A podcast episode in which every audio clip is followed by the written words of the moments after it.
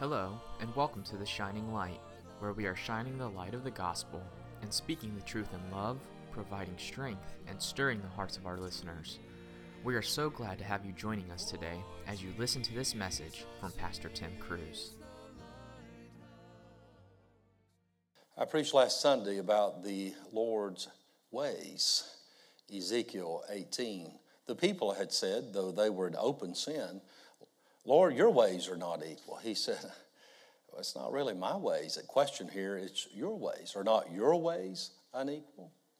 When our heart is not right, it's easy to look at others and uh, misunderstand or misinterpret their ways and to try to say, well, hey, what is it? But really, oftentimes, the Lord is trying to say, well, hey, look at your ways. Are not your ways unequal? And uh, I'm thankful that God's ways are not our ways, they're higher than our ways. And uh, there are ways of God and His work in our lives that are past finding out. We're just going to have to trust Him, right? Lord, I trust you. I submit to you and I follow you with my whole heart. You know what you're doing. I remember years ago, my mother sent me and my brother away. It was crushing to me. It was a very, uh, not only volatile situation we were living in, but even violent. She sent us away. I remember packing. I can see I can see my closet and the black trash bags we put in our clothes in. It devastated me. But she told me some years later, she said, I didn't tell you at the time, but there's a reason that I sent y'all away.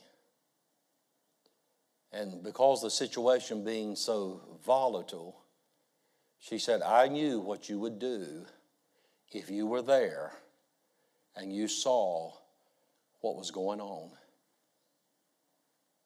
And I did this to protect you and your brother. I sent you away. Now, I'm telling you, there are going to be times when the Lord, I believe, when we stand before Him and we'll say, Lord, I, to this day, I carried this my whole life, even perhaps. And I, I never understood it. And the Lord will say, Well, let me shed some light on it.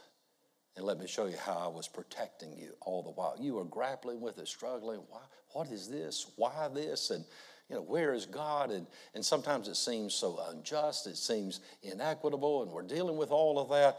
But yet, there's a point of where we're going to have to say, Lord, I believe, help me thou mine unbelief. Lord, I trust you.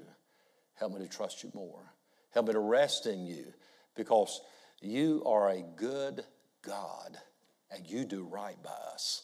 If there's anyone on trial tonight, it's not the Lord, it's us. Isn't that right? So, Lord, try me, test me, prove me. Maybe put me out there in a situation that I don't understand, it doesn't compute with me, but then see how I will act or react. Because what you're wanting me to see is what is really in my heart that you already see. And when I see it for what it really is in your presence as you see it, Lord, then that will humble me and that will bring me to a place of true repentance and true trust. And may the Lord help us to be found there. Let's just look back at Proverbs tonight. Proverbs chapter 3, I began this message this morning. I just want you to make sure that you've underlined these. He says in verse 3 Let not mercy and truth forsake thee. Embrace the kindness of God, the truth of His Word. Uh, develop a heart and life that is lovingly loyal to God and man. If so, you'll be well regarded by both. Let not. Notice verse 5. Trust in the Lord with all thine heart and lean not unto thine own understanding. Underline these lean not. Acknowledge God, know Him personally, walk with Him by faith realize and acknowledging yourself that you don't have all the wisdom, all the understanding, all the resources needed to do what God is giving you to do. And so, lean not to your own understanding. Don't try to figure it, fix it, or finagle it in some way to make it turn out in the way that you want. Because sometimes you think, well, I'm zealous for the Lord, and my zeal is to make thus and such happen. You have to be careful there because it may not be what the Lord wants or when the Lord wants it or how.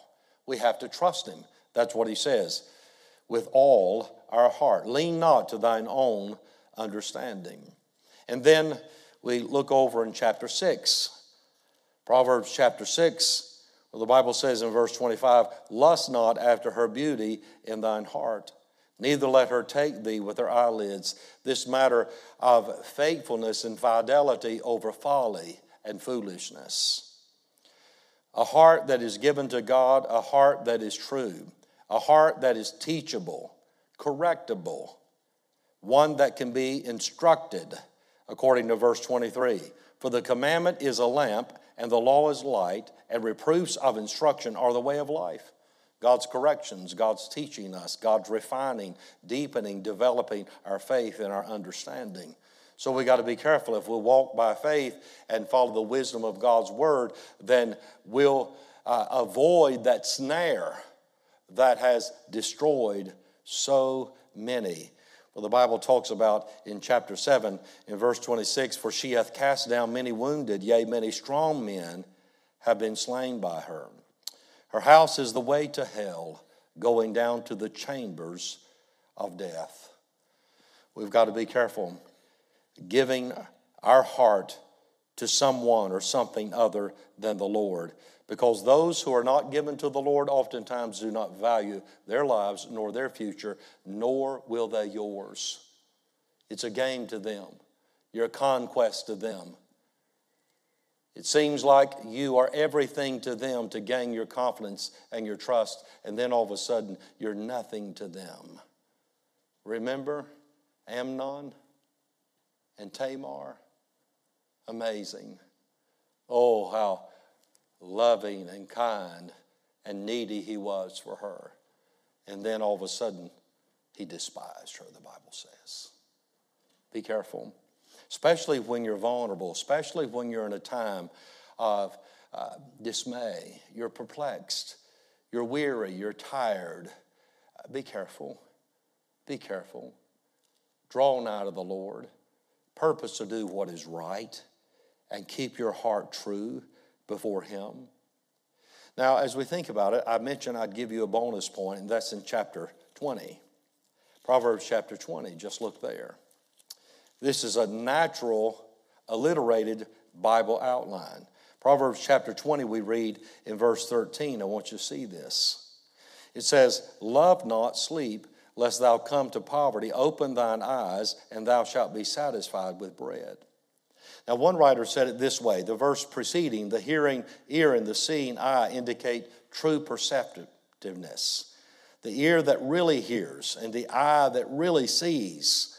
This perception is necessary for wisdom. It is through the ready hearing of the right teaching and through the observant eye that one becomes wise. They listen to what God says and they see its effect in people's lives. If I obey God, what God does. If I disobey, what sin does in one's life. And so they observe that.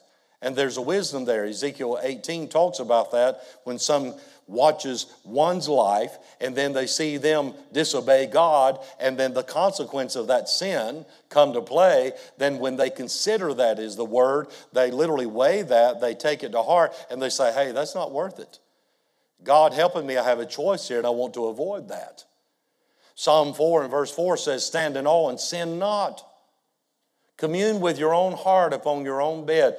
Just get caught up with the wonder of God. And when you see God for who He really is, you'll see sin for what it really is. Because that's what we learn from Isaiah when he saw the Lord high and lifted up, and the Lord was holy before him. And as he saw the holiness of God, he saw the sinfulness of himself. We're blinded to that when our eyes are off the Lord. We sometimes can be deceived by our own fault our own folly. We can rationalize, justify. We don't see it as clearly as God sees it. And we need God's take on every matter. And so think about this listening watching, observing comes in handy in situations to where we understand that there are those who are slothful. They'll do anything to get out of being committed or responsible. And that's what God warns against. He says, There's a work to be done, there's a reward to labor. In all labor, there is profit. But the talk of the lips tendeth only to penury. That's a word that literally means poverty. It's one thing to talk it, it's another thing to actually lay hold of it. It's one thing to even plan it, it's another thing to execute your plan and actually get something done. And that's what God is saying here. You have a choice. Will you indulge yourself or deny yourself? Will you just in some way excuse yourself or will you discipline yourself and say, there is there are blessings that await there is an opportunity that God has given me. It's not something that's going to be handed to me, it's something that I have to reach for, lay hold of, and actually do something with.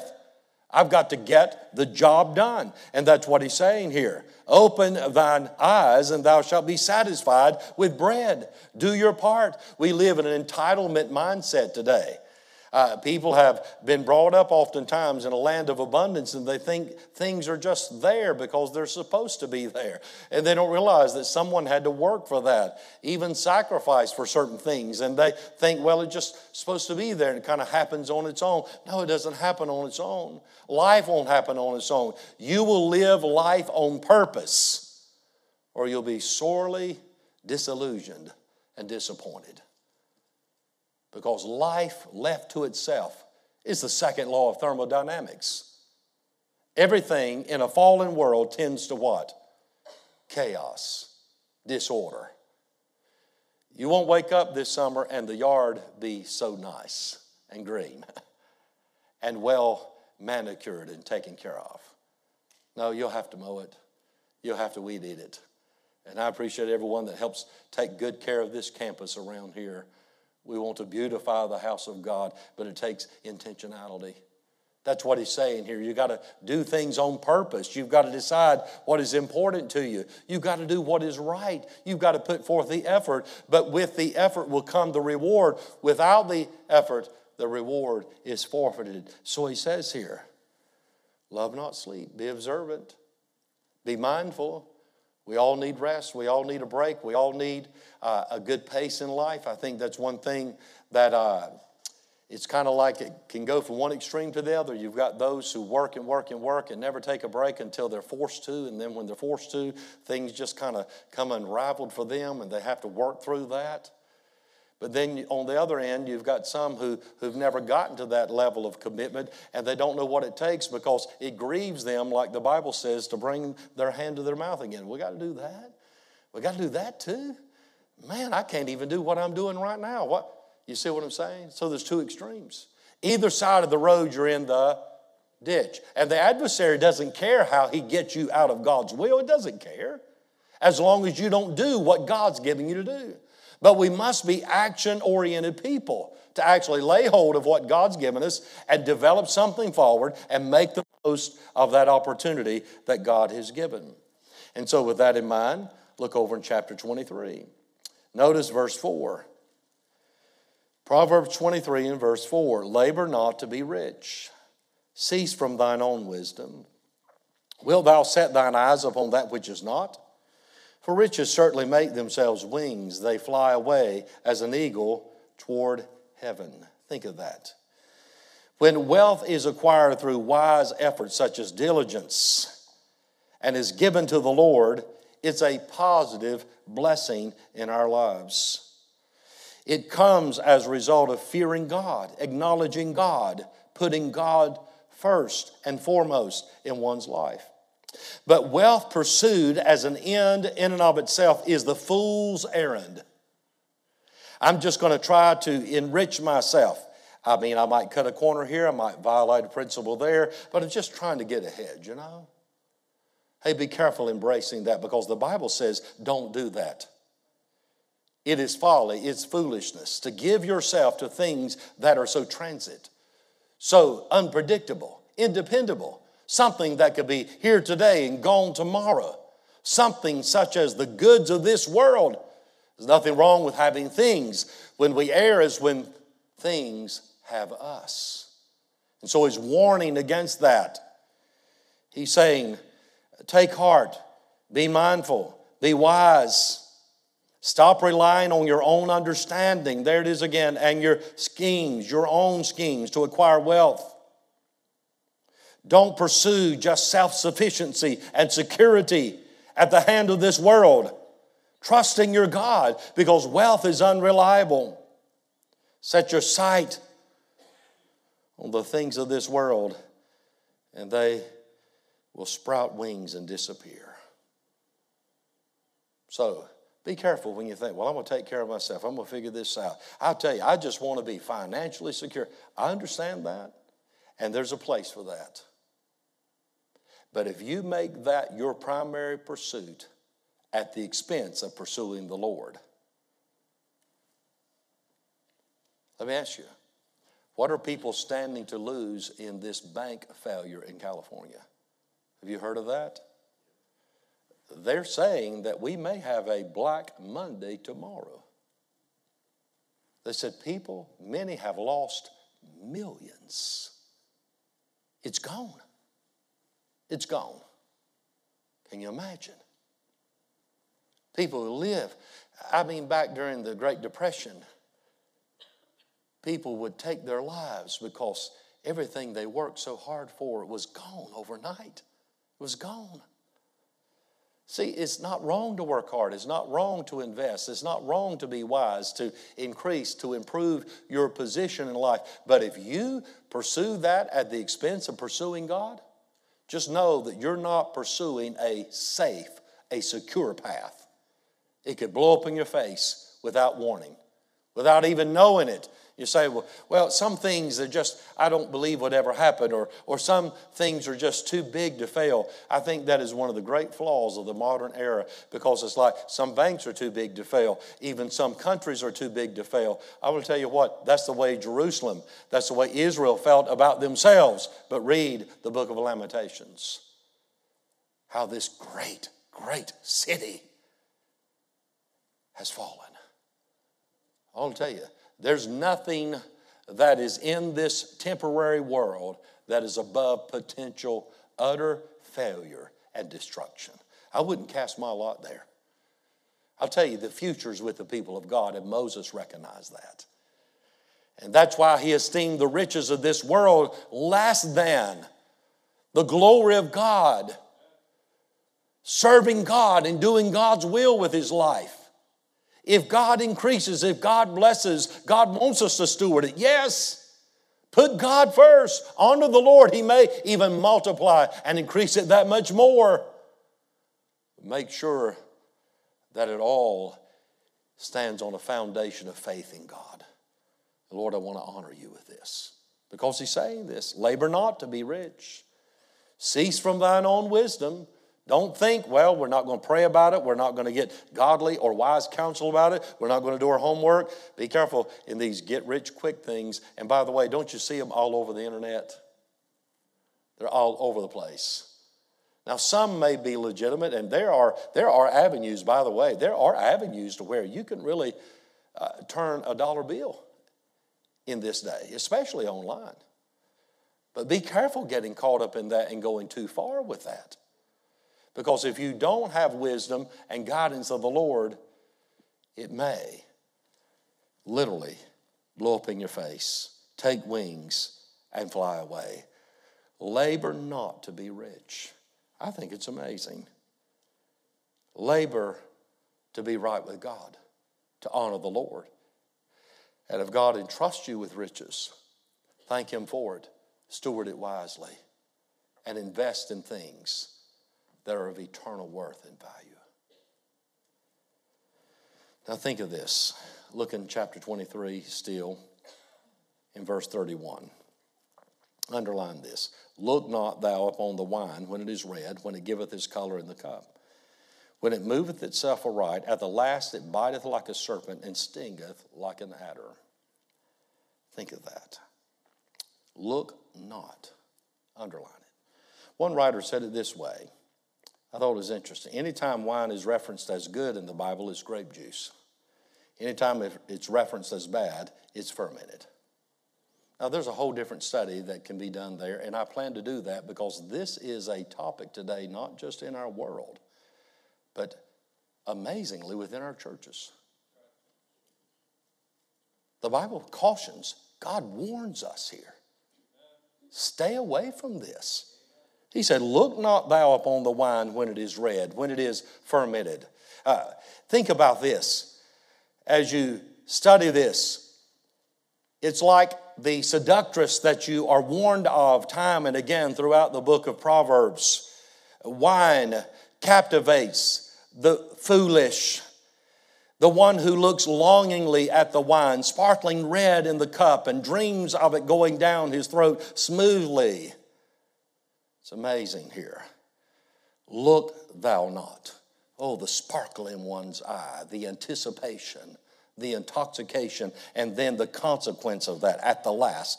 Would you underline that in verse 32? At the last. May not happen immediately, it don't normally do that, or, or just all up front, but over some time. You lose your judgment. You lose your modesty. You lose your apprehensions. You ever been in a room where people are given to that?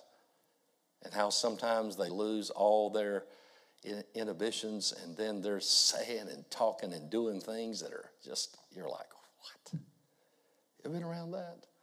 And then sometimes they end up doing some of the most foolish things, sometimes things that they will regret the rest of their lives. And sometimes there are things that I've seen people get caught up in that they never recovered from. Never. I'm telling you, God gives us a stern warning here, a genuine caution. It's amazing when you think about the consequence and all of the negative that comes with this particular choice. How people, they get numb to things.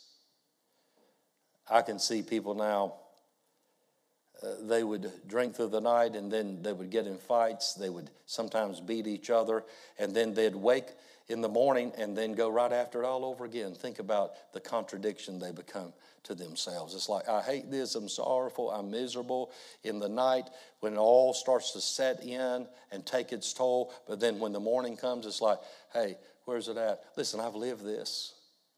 I've lived it. I've seen people beat each other, literally, police called all the time. I could see a man right now just wrangling, writhing in the floor, and, and he, he called me Timmy. I was just a little fella, and I remember him looking at me, and he'd say, Help me, Timmy, help me, Timmy, help me, just pleading with, I was just a kid. And he had just been beat to a pulp, laying there in our, our living room floor. And I remember those, those times. But you know what? He'd kind of sleep it off and wake up and go right to the refrigerator the next morning. Get another one out. Start all over again. You know, living that, that's one reason I have such a disdain for alcohol. And God does too. Because drunkenness is a plague. It's the number one drug in America. And that's not just a preacher stating that. That is something that the health field would verify as well. It affects our judgment. Think about people tonight who'll be maimed or killed by impaired drivers, drunk drivers, innocent people riding down the road. I'm telling you, if you have sympathy toward that, don't express that to me. I have none. I have no sympathy. God have mercy on us in this hour. How can we excuse that? How can we somehow rationalize that? How can we talk about our Christian liberty? God have mercy on the church of the living God in this hour. Because God warns, get this, back in chapter 20, he says in verse 1 wine is a mocker, strong drink is raging, and whosoever is deceived thereby is not wise. Not wise. There's nothing but folly. That's the, the thought here. It's foolishness, it's folly to act independently of what God has warned you against. But it says here it's a mocker. It's like this. I mean, there comes a time I could set this down anytime I want. And then the day comes in your life when you can't set it down. And in essence, it mocked you every time you pick it up. Can't put me down, can you? Can't leave me alone, can you? Gotta have me, don't you?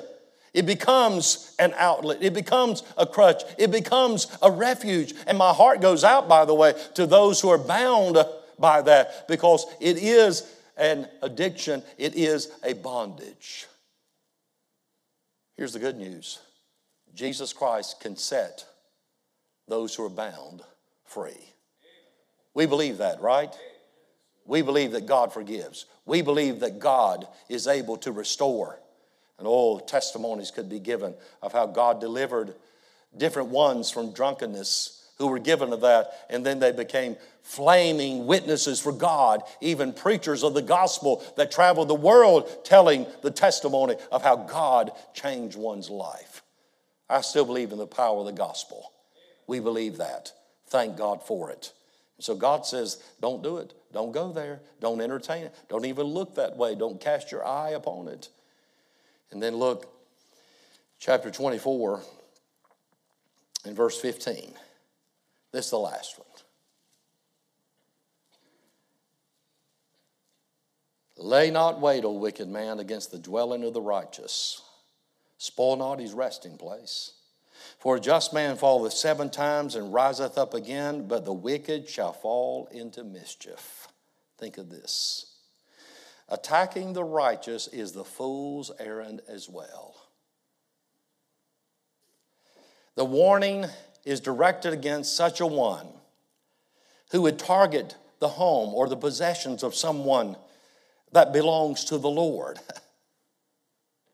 Those who know God are resilient people. They are able, by God's grace and strength, to absorb all kinds of things that come against them in life and bounce back and serve God still. That's what he's saying here.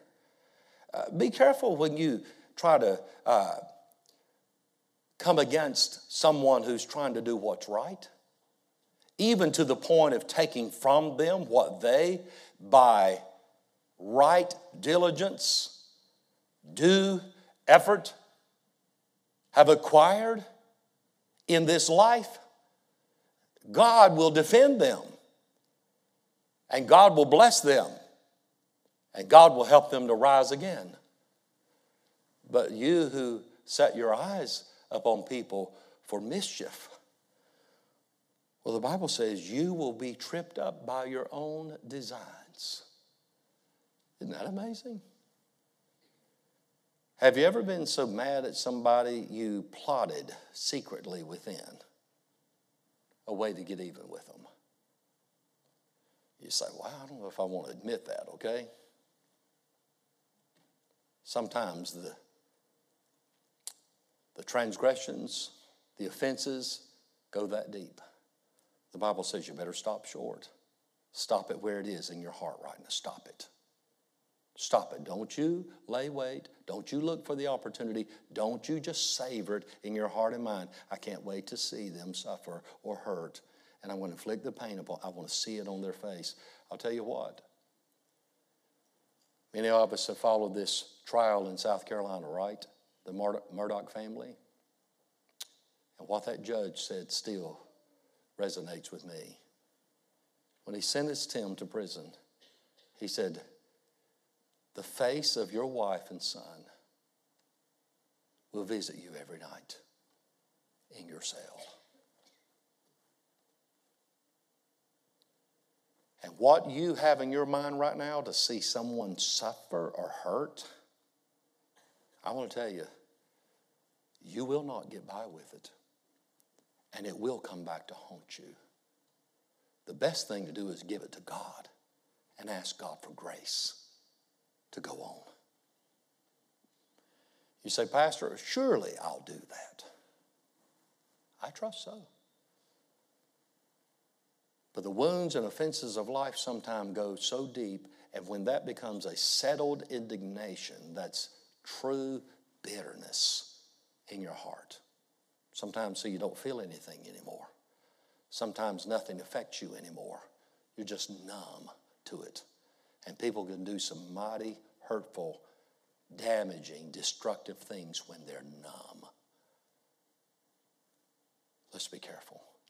He said, I want you to know right now, whatever plots you have in mind, whatever schemes you have in mind, whatever thing that you are just maybe even standing by and rather than intervening and helping someone, want to see them fall and you're going to not help them, you're going to watch them fall.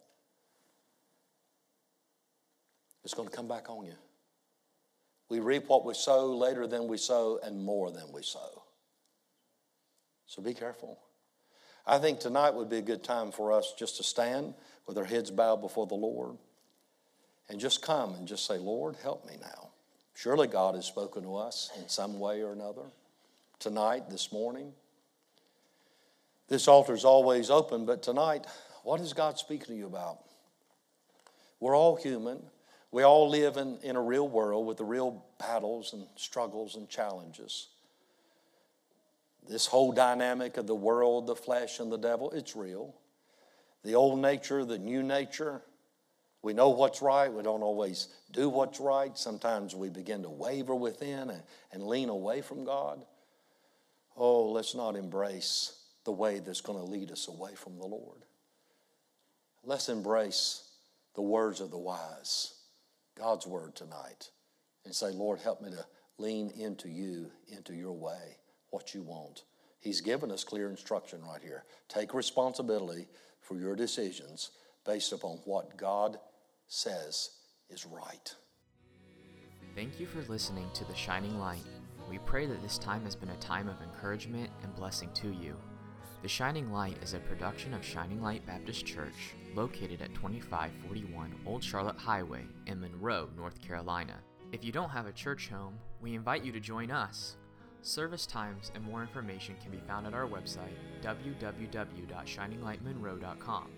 You can also watch our services on Facebook and YouTube and connect with us on social media. Thank you for joining us, and God bless.